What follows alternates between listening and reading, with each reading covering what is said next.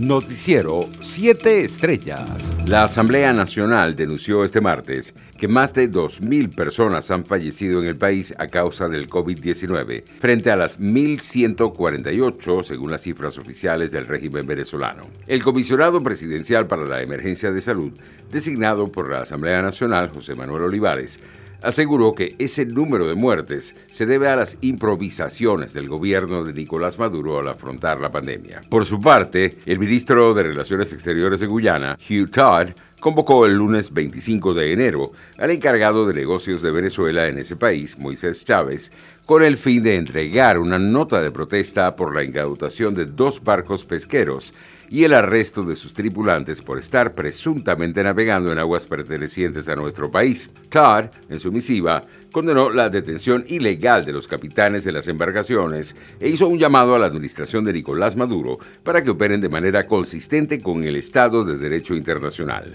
En otras informaciones, varios empresarios y clientes de una conocida feria de comida de San Cristóbal en el estado Táchira vivieron una noche de terror el pasado viernes 22 de enero, cuando un grupo armado con granadas y ametralladoras identificados con uniformes de las Fuerzas de Acciones Especiales de la Policía Nacional Bolivariana FAES amedrentaron a los ciudadanos que estaban en el lugar.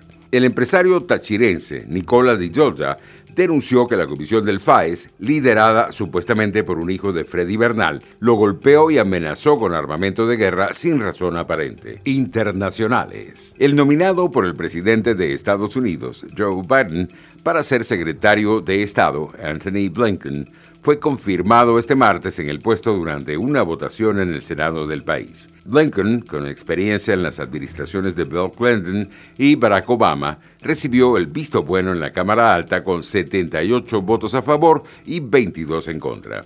El presidente de los Estados Unidos, Joe Biden, mantuvo este martes su primera conversación telefónica con su homólogo ruso, Vladimir Putin. Según indicaron funcionarios de Washington, el mandatario cuestionó el accionar de Moscú en tres asuntos específicos.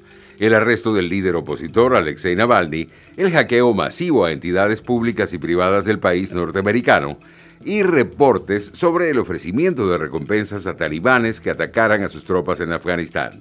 Entre tanto, el gobierno de Perú desplegó este martes a sus Fuerzas Armadas en la frontera con Ecuador para disuadir la inmigración ilegal que presuntamente se ha incrementado en las últimas semanas con la llegada clandestina de ciudadanos extranjeros, en su mayoría venezolanos. A lo largo de la frontera entre Perú y Ecuador se ubicaron más de 50 vehículos del ejército peruano entre tanques, carros de combate, vehículos blindados y patrulleros, así como más de 1.200 militares. Economía. La producción de barriles de hidrocarburos de petróleos mexicanos Pemex alcanzó las cifras más bajas de los últimos 40 años. Durante 2020, la extracción diaria de la empresa, sin la ayuda de sus socios, fue de 1,6 millones de barriles por día, un mínimo nunca visto desde 1980, cuando había un declive mundial del crudo a causa del superávit y la producción se situó en 1,7 millones de barriles diarios. Los precios internacionales del crudo marcaban resultados mixtos en horas de la tarde.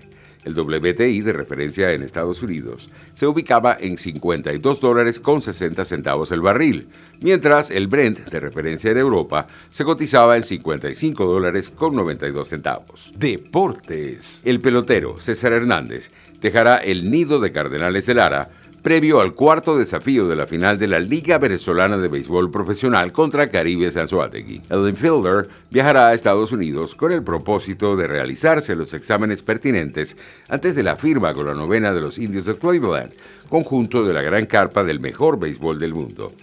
Cardenales está abajo en la serie 0 juegos a 3 y una nueva derrota le daría el título a la tribu oriental. La UEFA actualizó la lista de máximos goleadores de Sudamérica en sus competiciones, encabezadas por el delantero argentino del Barcelona, Leo Messi, con un total de 121 tantos en 151 partidos y 18 dianas en la Liga de Campeones. Sus compatriotas Alfredo Di Stefano y Sergio Agüero, con 49 y 47 tantos, respectivamente, y el brasileño Neymar con 40 le siguen en la tabla de máximos anotadores de la Champions.